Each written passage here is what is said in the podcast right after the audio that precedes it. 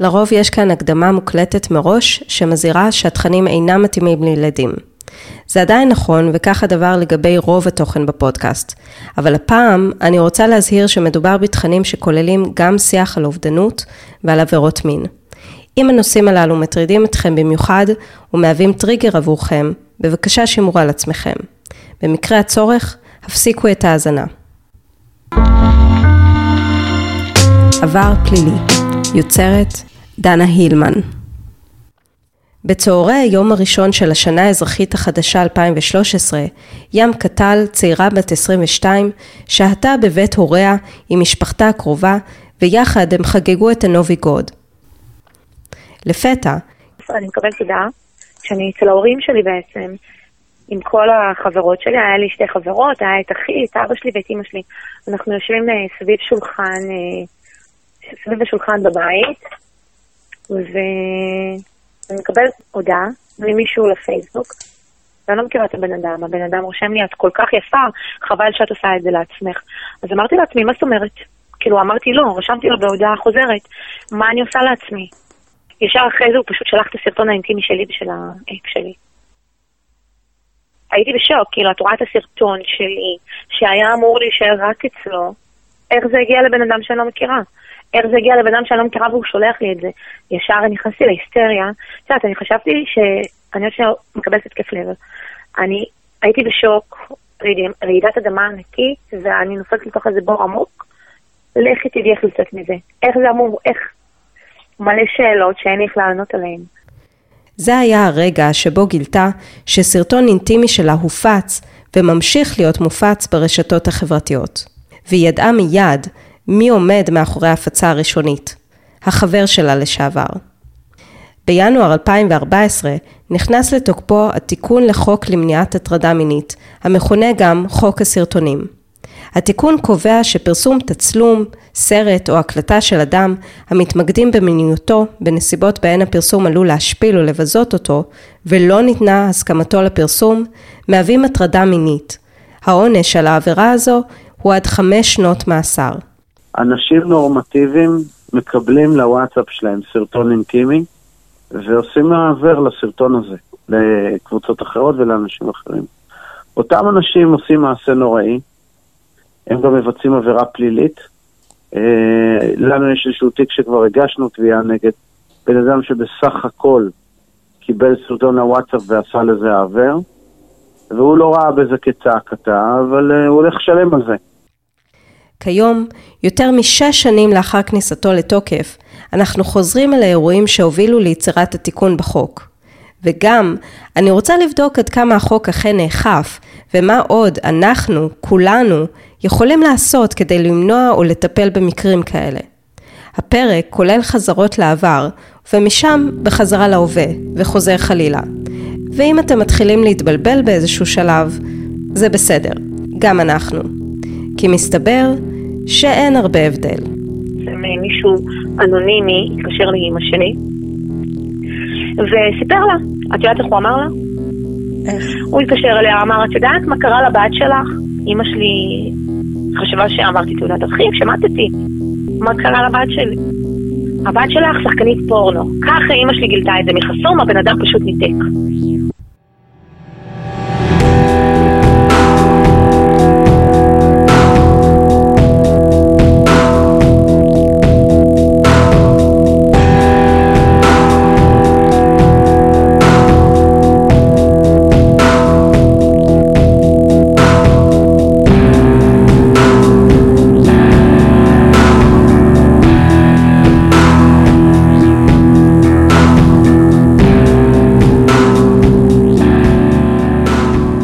דבר בקשר של ים קטל עם בן זוגה לשעבר לא סימן על העתיד לבוא. ים קטל הכירה את שרון דן ב-2012, דרך חברים משותפים. זו הייתה מעין חבורה כזו של חבר'ה צעירים, נשים וגברים שאהבו לצאת יחד, לבלות, נסעו יחד לחופשות ונהנו מהחיים. הוא היה בזוגיות אחרת בזמן שהכירו. הקשר ביניהם החל כידידות עם ניצוצות, ובהדרגה השניים החלו לחוש משיכה גוברת אחד כלפי השני. בשלב מסוים זה כבר נעשה ברור לשניהם שהם לא רוצים להיות רק ידידים. אה, גם שנינו היינו בני מזל טלה, שזה בכלל אה, קסם לי. אז אה, אני גם אחת שמאמינה מאוד במזלות, ואני מאמינה שכאילו, את יודעת, אם אני מזל טלה והוא מזל טלה, זה בטוח יסתדר, זה מגניב, הוא בראש שלי, אפשר לעשות כאילו אחלה fun ונחמד, ואז היינו רק ידידים.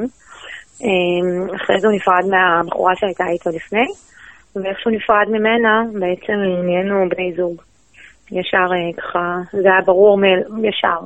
כי כל הזמן גם כשהיינו ידידים, ככה, כשהיינו יוצאים ומבלים ביחד, תמיד העיניים שלו היו עליי, העיניים שלי היו עליו. תמיד היה ככה, את יודעת, אה, פלירטוטים קטנים, וברגע שהם נפרדו, ישר, אה, ישר התחברנו וישר נהיינו ביחד. אה, באיזה שלב אחרי איזה חודשיים ככה רציניים ואינטנסיביים, אה, הוא כבר, כבר הייתי ישנה אצלו כמעט כל לילה, ואחרי זה בכלל הוא הכיר לי את המשפחה שלו, הכיר לי את הבת שלו, הוא היה גרוש עם ילדה בת שש. היא בדיוק הייתה בגן והיא בדיוק הייתה צריכה לעלות לכיתה א', זה היה בקיץ. אז אני זוכרת שאפילו הייתי יושבת הרבה עם הילדה כשהוא היה בעבודה, הוא כבר הביא לי מפתח של הבית שלו, אז עברתי כביכול לגור אצלו כבר. אה, זאת אומרת, היה לי גם את הדירה שלי, אבל רוב, רוב השבוע הייתי איתו, אצלו, היה לי מפתח של הבית, הייתי שומרת לו על הילדה. אני זוכרת שאפילו הגענו למצב ש... קניתי לה חוברות כאלה שמלמדות איך לעלות לכיתה א', וכתבת, הייתי מלמדת כל מיני דברים קטנים כאלה, וממש אה, ממש ממש מבלה איתה את רוב היום. אה, זה היה ההיכרות שלנו, והזוגיות שלנו, היא תמיד הייתה כאילו גם, אה, גם כזוג וגם כחברות מאוד מאוד מאוד טובה, כי התחלנו בעצם מידידים. אז איפשהו זה גם מסביר את זה שלא פחדתי גם להצטלם איתו, כי מאוד שמחתי עליו. אה, זהו, בעצם אה, הזוגיות שלנו הייתה חצי שנה, חצי שנה שהיינו ביחד. בן זוגה לשעבר צילם את השניים בידיעתה ובהסכמתה של ים, בעודם מקיימים יחסים אינטימיים.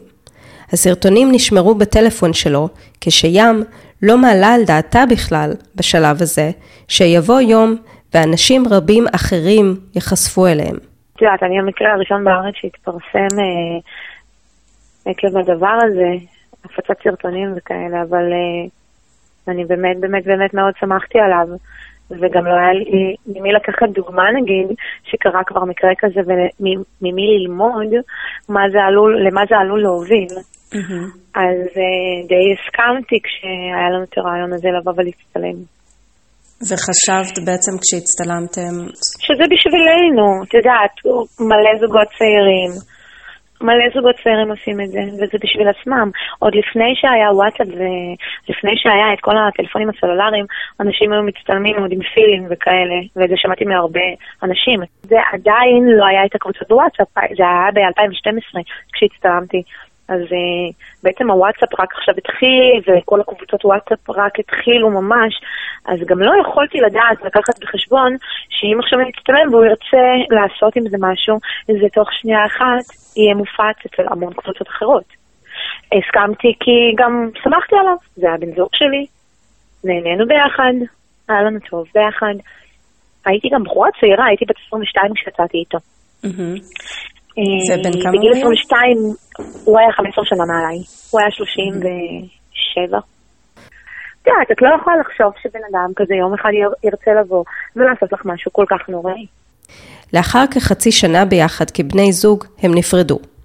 אבל הפרידה הפיזית לא לוותה גם בפרידה וירטואלית, כך גילתה ים. אז uh, אנחנו בעצם נפרדנו, היינו חצי שנה ביחד ונפרדנו.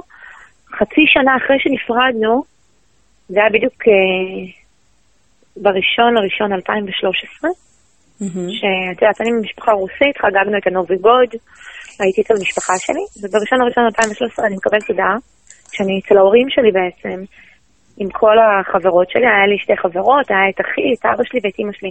אנחנו יושבים uh, סביב שולחן, uh, סביב השולחן בבית, ואני מקבלת הודעה ממישהו לפייסבוק, ואני לא מכירה את הבן אדם, הבן אדם רושם לי, את כל כך יפה, חבל שאת עושה את זה לעצמך. אז אמרתי לעצמי, מה זאת אומרת? כאילו, אמרתי לא, רשמתי לו בהודעה חוזרת, מה אני עושה לעצמי? ישר אחרי זה הוא פשוט שלח את הסרטון האינטימי שלי ושל האק שלי. לכי תדעי איך לצאת מזה. איך זה אמור, איך... מלא שאלות שאין לי איך לענות עליהן. אני ישר אה, רושמת לו בבקשה, בבקשה תתקשר אליי. טוב, הבן אדם מתקשר אליי, אומר לי, תקשיבי, זה כבר רץ בכל כך הרבה קבוצות בוואטסאפ. אני אישית קיבלתי את זה בקבוצות וואטסאפ של חברים שלי מראשון. אני ישר קישרתי, כי האקס שלי הוא מראשון. אז אמרתי, אה, זה בטוח בא משם.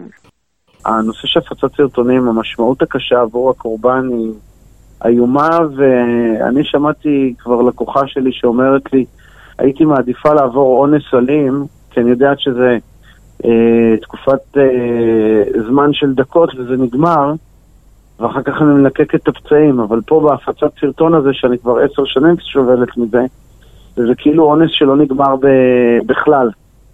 זה עורך דין גיא אופיר, בעל משרד עורכי דין שמתמחה בין היתר בדיני אינטרנט, ומנוסה בייצוג קורבנות של revenge porn, פורנו נקמה. מדובר בהפצת חומרים מיניים אינטימיים של נשים שמעולם לא התירו את הפצת החומרים הללו, וכך, הלכה למעשה, הפיכתם של קורבנות למעין שחקני פורנו בעל כורחם. מדובר במעשה שלרוב מופנה נגד נשים ונערות, פורנו נקמה, הוא מונח שהשתרש מתחילת המחקר והספרות המקצועית סביב התופעה הזו, בסביבות סוף העשור הראשון ותחילת העשור השני של המילניום. אני נתקלתי לראשונה בביטוי הזה כשחקרתי את המקרה של אמנדה טוד, נערה בת 15 בסך הכל במותה, שסבלה מפורנו נקמה שלווה גם בסחיטה באיומים. היא הייתה שבויה במעין מעגל הרסני של בריונות רשת, שגם לוותה באלימות פיזית מצד עמיתיה לספסל הלימודים. באוקטובר 2012 היא שמה קץ לחייה הקצרים ומלאי הסבל. המילה נקמה בביטוי הזה עלולה לרמז שהמעשה מהווה איזושהי פעולת תגמול מכיוון הקורבן. כלומר, כאילו האדם שנפל קורבן לפורנו נקמה עשה איזשהו מעשה שכביכול מצדיק את זה. אבל למען הסר ספק, המילה נקמה מיותרת כאן.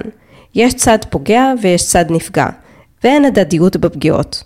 זה לא שצד אחד פוגע והשני נוקם. כחלק מההבנה שאין מקום, לא בחשיבה ולא בטרמינולוגיה, לשום צורה של האשמת קורבן, גם בתופעה הזו יש כיום ציפייה למינוח הולם יותר כדי לתאר אותה. הפצת החומרים הללו לרוב כרוכה גם באאוטינג, כלומר האנשים המצולמים ניתנים לזיהוי פניהם ולאיתור שמם. זה בדיוק מה שקרה לים, והבינה מיד מי עומד מאחורי הפצת הסרטונים. בהתחלה הוא הכחיש. איך הוא הסביר את זה? אתם בעצם, אה, זה בעצם, זה, זה חייב להיות או את או הוא, נכון? אצלי לא היה את הסרטונים האלה, הכל היה אצלו בטלפון, mm-hmm. והוא הכחיש בקטע של לא, מה פתאום, אני לא שלחתי, תבואי לתל אביב, נסדר את זה. הוא רצה ככה להעלים את זה ככה מהשטח, להרגיע את העניינים, כדי שאני לא אעשה פעולות אחרות, את יודעת, משטרה וכאלה. אמרתי, לא, לא, לא, לא. אני עכשיו הולכת ומגישה תלונה במשטרה. וזה מה שעשיתי, באותו ערב חזרתי לתל אביב. והלכתי לתחנת המשטרה הקרובה לבית שלי. Mm-hmm.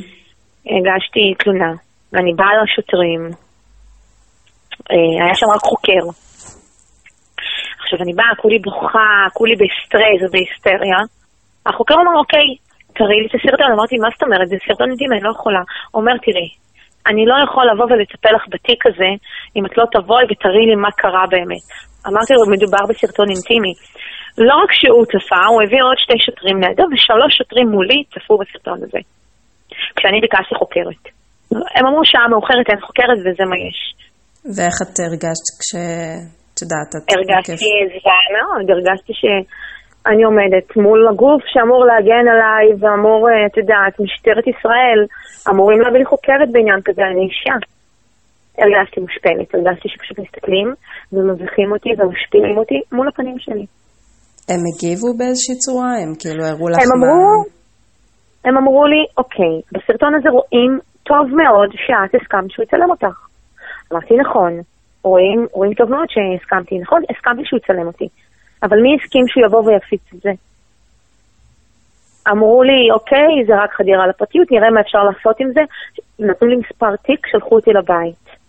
בלי כלום. אני מגיעה לבית, אני מבינה שהגוף הגדול הזה, המשטרה, לא יכולים להגן עליי, פשוט שולחים אותי הביתה, אני מסבירה להם שמטרידים אותי, שמתקשרים אליי, שמציקים לי. באותו זמן כבר הטלפון שלי לא הספיק לצלצל. מאנשים שמכירים אותי, מאנשים שלא מכירים אותי, מאנשים מהיסודי, מאנשים מהגן, שלא היה להם את הטלפון שלי, השיגו את הטלפון שלי ואמרו לי, היי, ראינו אותך. התחלתי לקבל שיחות בניי, התחלתי לקבל אה, שיחות סטלבט מגברים שעשו ישיבות, שמו על רמקול וצחקו עליי שאני איזה, את יודעת, מופקרת. כן. באותו רגע אני מבינה שאני פשוט לבד בסיטואציה הזאת. המשטרה לא עוזרת לי, אנשים רק צוחקים עליי, רק יורדים עליי. לפי עורך דין אופיר, גם היום היחס של רשויות החוק לנושא אינו מספק, וזאת בלשון המעטה. במפלג הסייבר של מחוז אה, תל אביב יש כשבעה שוטרים. זה שבעה שוטרים על מיליון בני אדם שמבצעים עבירות סייבר בפוטנציה. זה פשוט מספר זעום, אי אפשר, זה, זה, זה בלתי נסבל. ואז הם צריכים לעשות תעדופים. הנושא של הסרטונים הוא מתועדף אם מדובר בקטינים. אם לא מדובר בקטינים, הם בדרך כלל אה, די מפריטים את האכיפה ואומרים לנפגע, לך תיקח עורך דין ותילחם על זה. ים התחילה להבין שהיא באמת לבד בסיפור הזה. כולם פונים אליי לפייסבוק ורושמים לי את המילים הכי נוראיות, אני לא רוצה להגיד את זה. שיתפת את ההורים? דיברת איתם? אז זהו, שהבן אדם היחידי מהמשפחה שלי, שסיפרתי לו, זה האח שלי. אני כשגיליתי את זה הייתי עם המשפחה, רק ניסיתי להסתיר את זה מההורים שלי. את יודעת, אני בחורה צעירה, פחדתי מהתגובה שלהם. כן. פחדתי לאן זה יוביל, פחדתי שאימא שלי תכעס כל כך, שהיא לא תקבל, שהיא לא תדע. איך להתמודד עם זה. אז אני רק רציתי להגן עליה מהדבר הזה. אני גם, בואי, לא ידעתי, ל... אני גם לא ידעתי לאיזה ויראליות זה יגיע. Mm-hmm. תראי, כשאת מקבלת את המידע הזה של סרטון שלך מופץ, את לא באמת יודעת שכל עם ישראל, וגם המון ארצות בחו"ל, וזה יגיע לכל אתרי הפורנו בעולם. את לא יודעת את זה בהתחלה. ואת אומרת, אוקיי, זה בקטנה פה, פה, פה בקבוצה, וזהו, זה ייעלם.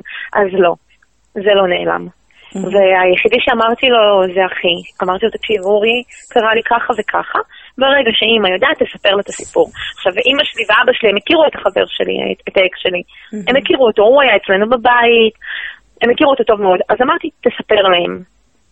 ואני התחלתי לצאת לרחוב ופשוט התחילו לזהות אותי ברחוב. כי בסרטונים רואים את הש...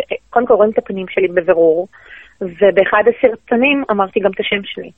אז uh, תוך, זה לא לקח שניות שכבר הגיעו לה לפייסבוק, את מתארת לעצמך. Mm-hmm. Uh, עברתי, עברתי שיימינג נוראי. הדבר שיותר ויותר כאב לי, אגב, גם הפצת הסרטונים זה היה דבר נוראי, אבל הטוקבקים הרעים שקיבלתי, תמותי, תתאבדי, לא מגיע לך לחיות, אם את כזאת וכזאת, שלא יהיה לך דור המשך. הדברים האלה פגעו בי ברמה שלא ראיתי את הדרך שלי לצאת מזה, לא ראיתי איך אני בכלל ממשיכה בחיים האלה. Mm-hmm. והגיע הניסיון ההתאבדות הראשון שלי. את החברה הכי טובה שלי, היא הייתה בעצם איתי, היא עזבה את העבודה שלה, היא הייתה איתי 24-7. עכשיו אה, חיפשתי רגע שהיא תתקלח, להיות לבד. פשוט בלעתי כדורים. Mm-hmm. שתיתי מלא מלא מלא מלא כדורים. כשיוצאת מהמקלחת היא רואה אותי מאולפת על הרצפה. היא מזמינה לי אמבולנס, אני מגיעה לאיכילוב. באיכילוב מתחילים לשאול אותי שאלות, אני בכלל לא נמצאת פה, אני... שואלים אותי דברים שאני... את יודעת, הגוף שלי היה פה אמנם, אבל המודעות שלי לא הייתה... הייתי בסטר... הייתי בעולם אחר. אני לא האמנתי שזה קורה לי. אני חשבתי שאוקיי, זה הגוף שלי, אני חיה, אני נושמת, אבל אני לא באמת חיה. זה לא קורה לי, זה לא יכול לקרות לי, מה זה המצב הזה, לאן הגעתי? אין מצב. וזה מה שאני רואה, הרבה פסיכיאטרים, פסיכולוגים, רופאים, שואלים אותי המון המון המון שאלות. את רוצה לחיות? את רוצה למות? בסופו של דבר אמרתי, אני רוצה לחיות, פשוט אני עוברת דבר מאוד מאוד קשה, אני לא יודעת להתמודד איתו. אז בגלל זה גם עדיין לא לקחו אותי לאברבנל, עדיין לא. לאחר טיפול רפואי, ים משוחררת לביתה בריאה ושלמה. זאת אומרת, בריאה ושלמה בגוף, אבל לא בנפש. וכשכבר נראה שהמצב בשום צורה לא יכול להיות גרוע יותר, זה קרה.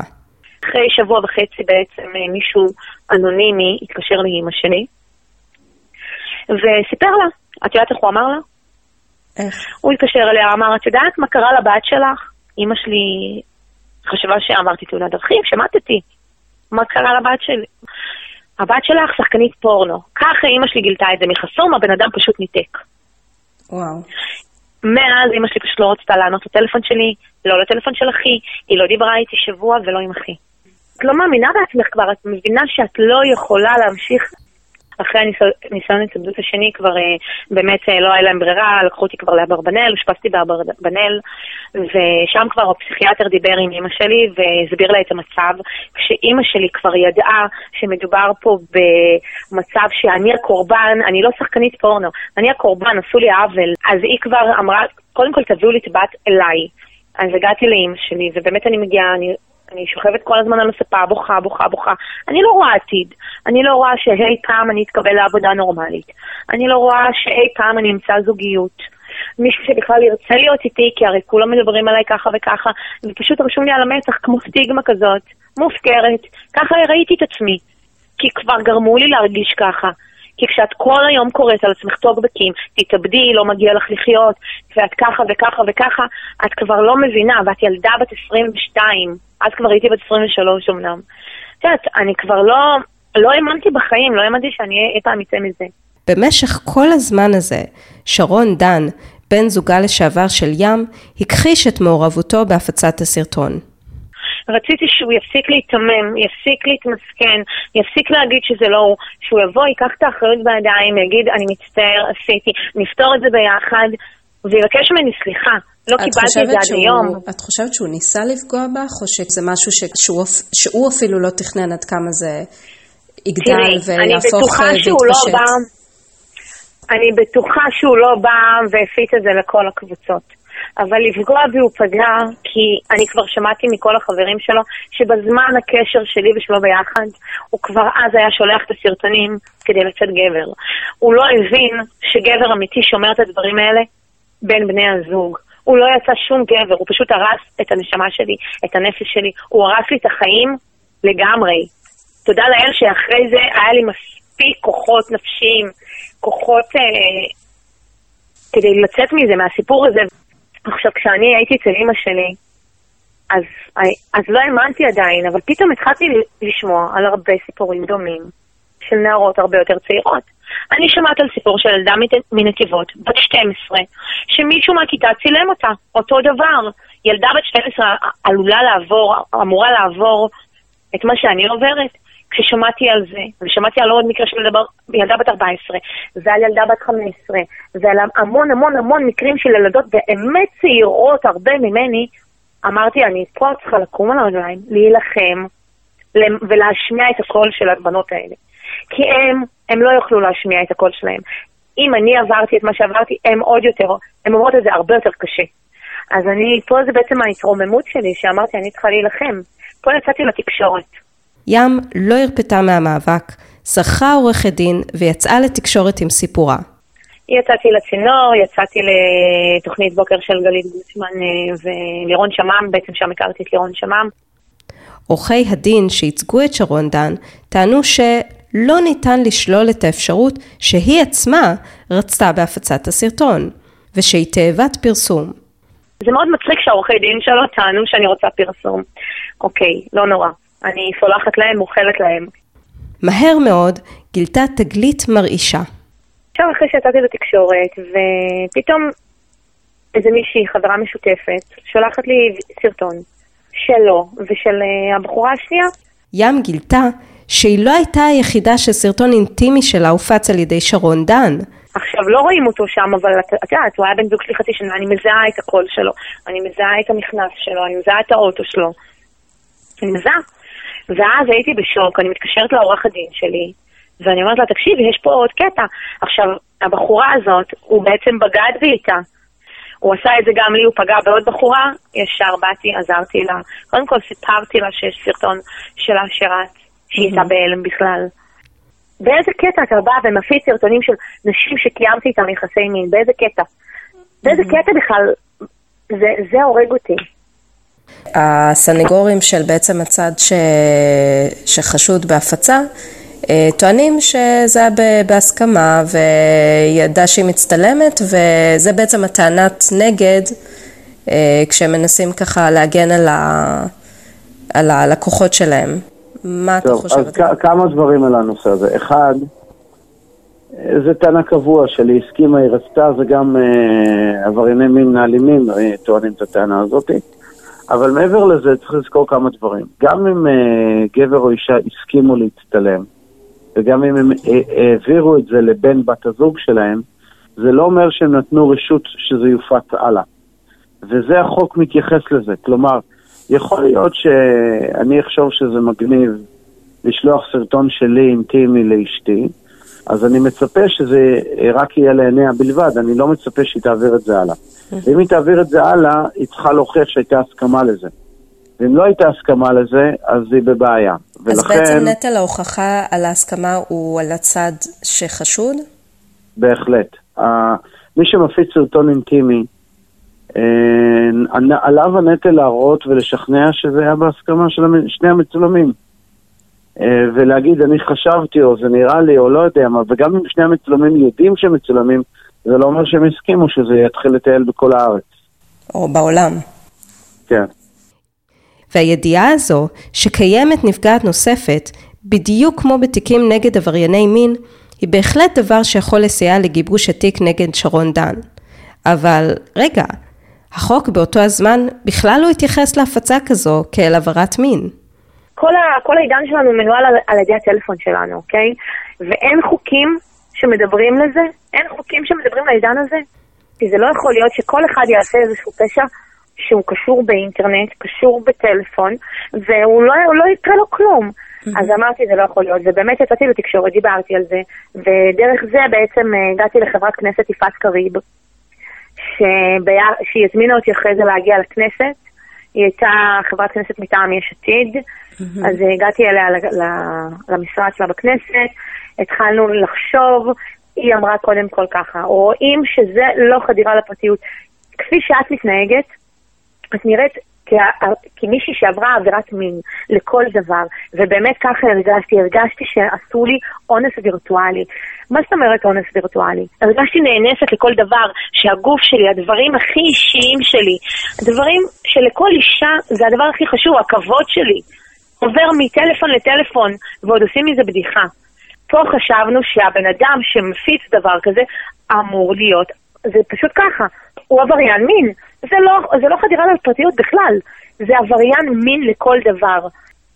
אני פעם ראשונה מול אנשים, את יודעת, בוועדת הכנסת אני עם קול צרוד, עם בכי, עם עיניים מדומות.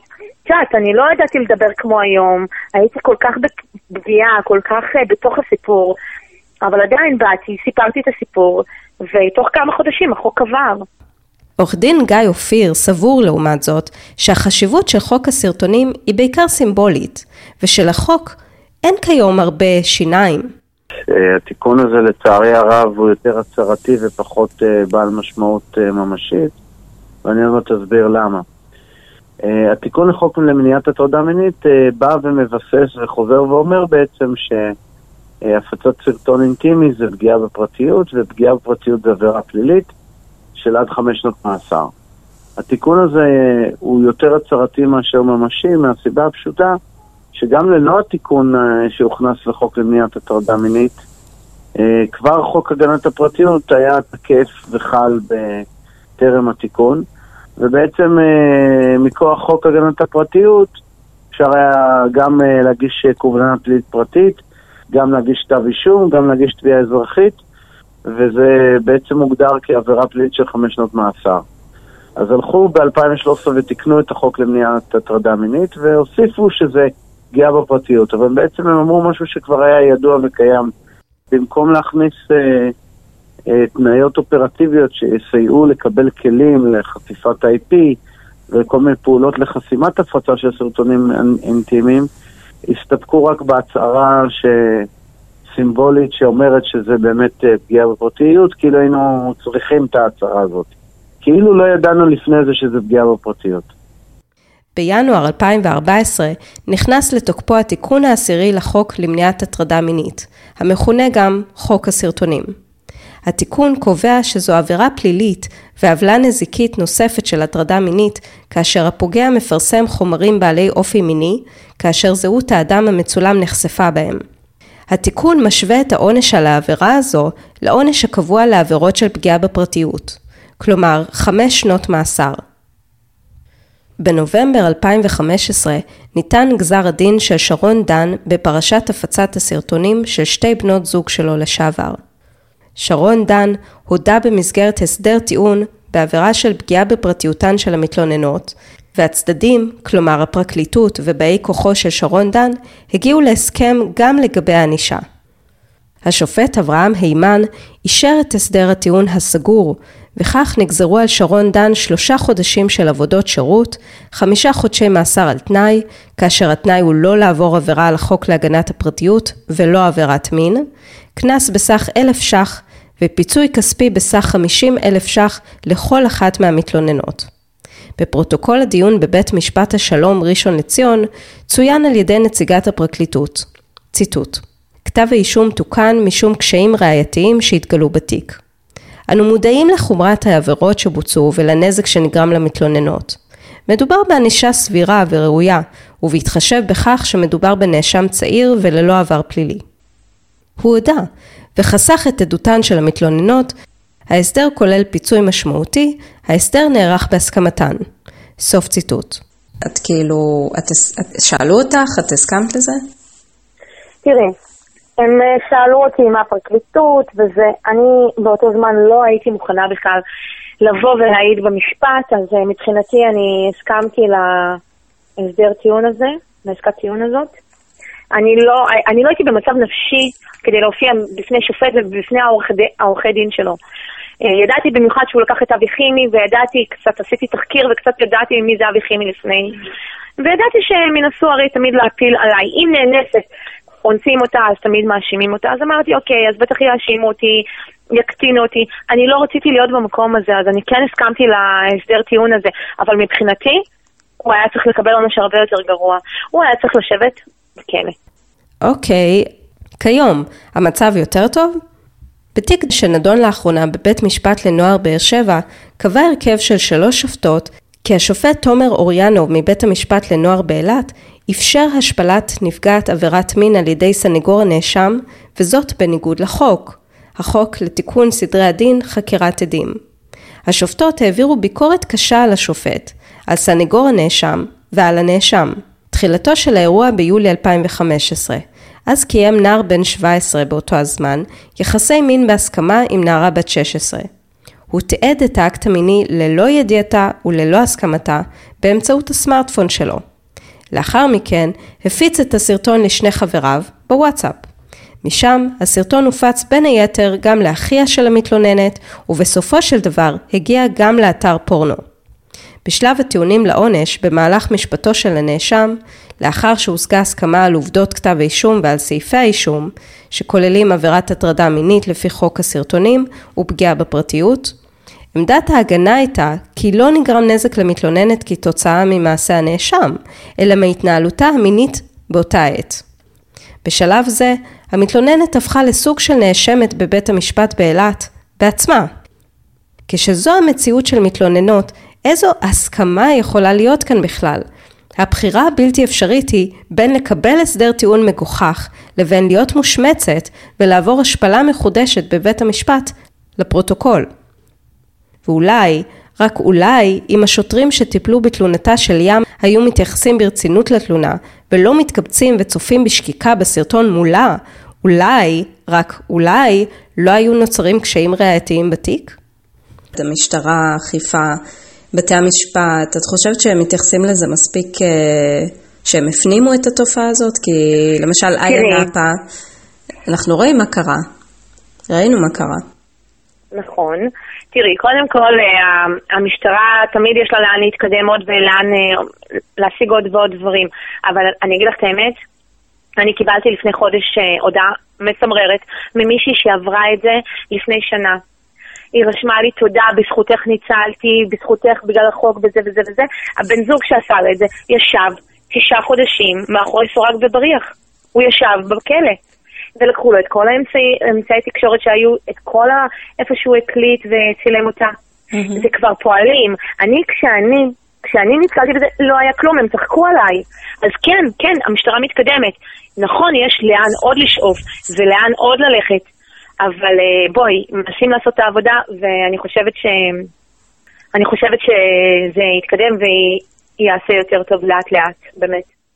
אה, מבחינה מעשית, אה, הנושא של הפצת סרטונים אינטימיים זו סוגיה קשה שלצערי הרב בתי המשפט עוד לא הפנימו את המשמעות של זה ועוד לא, גם המחוקק עוד לא הפנים. בפברואר 2017 פורסמו הנחיות פרקליט המדינה לחקירה והעמדה לדין בעבירות של פרסום תצלומים, הקלטות או סרטונים של אדם בעלי אופי מיני ללא הסכמתו. חומר קריאה מומלץ בחום, ואני כמובן אצרף לינק להנחיות בהערות הפרק ובדף הפייסבוק. בחלק הכללי של ההנחיות נכתב, ציטוט: גיבוש העקרונות המנחים מבקש לשקלל בין השיקולים הבאים האינטרס הציבורי בהרחבת החקירה לחוליות השונות בשרשרת הפרסום, החשש מפני אכיפה בררנית במקרה של קטיעת החקירה באופן בלתי מוצדק, החשש מיצירת נטל רב מדי על גורמי החקירה, והקושי בקבלת המידע מספקיות השירות האינטרנטי והסלולרי. בהנחיות פרקליט המדינה לנושא הזה יש התוויות מדיניות ברורות, ואני אציין כאן את העיקריות שבהן. סעיף 13 במסמך מדגיש את החשיבות של ניהול חקירה מהירה ככל הניתן, היות ופעמים רבות החקירה מערבת חשודים קטינים שלגביהם יש תקופת התיישנות של שנה ממועד ביצוע עבירה. ידעתם את זה? במהלך חקירת חשוד שהוא חוליה בשרשרת ההפצה, צריך להתמקד ביסוד הנפשי של החשוד כלפי נסיבות העבירה. האם החשוד ידע, עצם את עיניו או צפה את האפשרות שהפרסום המיני יופץ לרבים, בפרט כאשר מעשית החשוד הפיץ לאדם אחד בלבד. לגבי היסוד של פרסום שעלול להשפיל את האדם או לבזותו, יש לברר האם החשוד ידע או חשד שזה אכן המצב. לגבי יסוד אי הסכמה, יש לחקור האם החשוד ידע או חשד שנשוא הפרסום לא נתן את הסכמתו לפרסום. פה אני מזכירה לכם שעורך דין אופיר הציע פרשנות אחרת לחוק, בה נטל ההוכחה הוא על החשוד להוכיח שכן הייתה הסכמה. אני נוטה להסכים, כי זו התחמקות. אם אתה לא יודע אם הצד השני מסכים או לא מסכים, אתה אמור לשאול. אי ידיעה לא פותרת מאחריות. זו הפרשנות הסבירה בעיניי. כמו אגב בכל עבירת מין אחרת, לא עושים שום צעד ללא הסכמת הצד השני, ואם קיים שלב בו אני לא יודעת אם הצד השני מסכים או לא, הציפייה ממני כאדם נורמטיבי היא שאני לא אתקדם עד שלא יהיה לי ברור בסיטואציה האם יש הסכמה או אין. בסיסי, לא? במקרה של פרסום לרבים, על מנת להוכיח את עצם הפרסום, בהיעדר הוכחה פורנזית קבילה, יש לגבות עדות משני נמענים לכל הפחות. בכל מקרה של שרשרת פרסום רבת חוליות, שתי החוליות המרכזיות שיש לחקור הן החוליה הראשונה שהחלה את הפרסום והחוליה שהפיצה את הפרסום ברבים. למשל, במקרה של הפצת סרטון אינטימי שנשלח בהתחלה אל חבר של המצלם ואז נהיה ויראלי, לפי ההנחיות יש לחקור את המצלם שלכאורה שלח את הסרטון שצילם לחבר שלו, ואת מי שהפיץ את הסרטון בקבוצה, למשל בטלגרם. יש לציין שלפי החוק, כל אדם שמפיץ סרטון עובר עבירה פלילית, ועשוי להיחקר ולעמוד לדין על כך. אנשים נורמטיביים מקבלים לוואטסאפ שלהם סרטון אינטימי, ועושים מעבר לסרטון הזה, לקבוצות אחרות ולאנשים אחרים. אותם אנשים עושים מעשה נוראי, הם גם מבצעים עבירה פלילית. אה, לנו יש איזשהו תיק שכבר הגשנו תביעה נגד בן אדם שבסך הכל קיבל סרטון לוואטסאפ ועשה לזה עוור, והוא לא ראה בזה כצעקתה, אבל uh, הוא הולך לשלם על זה. וחבל שאנשים נורמטיביים uh, רואים בזה כאיזושהי בדיחה או הלצה, זה ממש לא מצחיק להעביר את זה הלאה, את הסרטונים האלו, ולא צריכים להעביר את זה הלאה, צריכים למחוק את זה. גם בהנחיות נכתב לגבי חוליות הביניים, כלומר גם על מי שבסך הכל קיבל בקבוצה והעביר הלאה לכמה חברים, ככלל על החקירה להגיע תוך מאמץ סביר גם אליהן. טוב, זה כבר נשמע רציני. בטח אז אם מופץ סרטון מיני, המשטרה והפרקליטות עושים הכל כדי למצות את הדין עם העבריינים המפיצים. בטח הוגשו המון כתבי אישום בגין העבירה הזו, שהפכה למעין מכת מדינה. מה, רגע, לא? אוקיי, אז אנחנו ביולי 2019. המדינה געשה וסערה בעקבות פרשת איה נאפה, הישראלים שנחשדו באונס קבוצתי על ידי צעירה בריטית. בסופו של דבר הם שוחררו ושבו ארצה. היו שם שפניות, חגיגות, ומה עוד היה שם? נכון, סרטון. היה סרטון מיני שהופץ בתפוצת נאט"ו לכל מי שרק רצה ולמי שגם לא רצה. האם הצעירה הבריטית נתנה את הסכמתה לכל אלפי, אם לא מאות אלפי מקבלי הסרטון המיני שלה? הפצת הסרטון היא עבירת מין חמורה בפני עצמה, שראויה לכל הפחות להיחקר גם פה בארץ. ואולי אפילו במיוחד פה בארץ. זו עבירה שפרקליט המדינה במפורש מציין ומדגיש שקיים אינטרס ציבורי ממשי באכיפתה. ב-31 ליולי 2019 הגשתי בקשה לפי חוק חופש המידע לממונה על העמדת מידע לציבור במשרד המשפטים.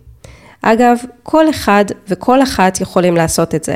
מדובר בצד די פשוט ועלות של 20 שקלים בסך הכל. אם אתם רוצים לדעת משהו ואתם לא מוצאים את המידע, זכותכם המלאה להגיש בקשה כזו. זכותכם לקבל מידע מכל גוף ציבורי שחל עליו חוק חופש המידע, ובין היתר משרדי ממשלה. אוקיי, אז לענייננו. ביקשתי קודם כל נתון, כמה כתבי אישום הוגשו מאז כניסת חוק הסרטונים לתוקף נגד נאשמים בגין העבירה הזו. היות ומדובר בעבירת הפצה, ככל שהפצה כזו אכן בוצעה בין היתר גם אל נמענים ישראלים וגם לפי החשד ממפרסמים ישראלים, והיות שכל חוליה בשרשרת ההפצה לפי החוק עובר עבירה פלילית, אי קיום חקירה בנושא פרשת איה נאפה. נראה לי כמו משהו לא סביר. לא יעלה על הדעת.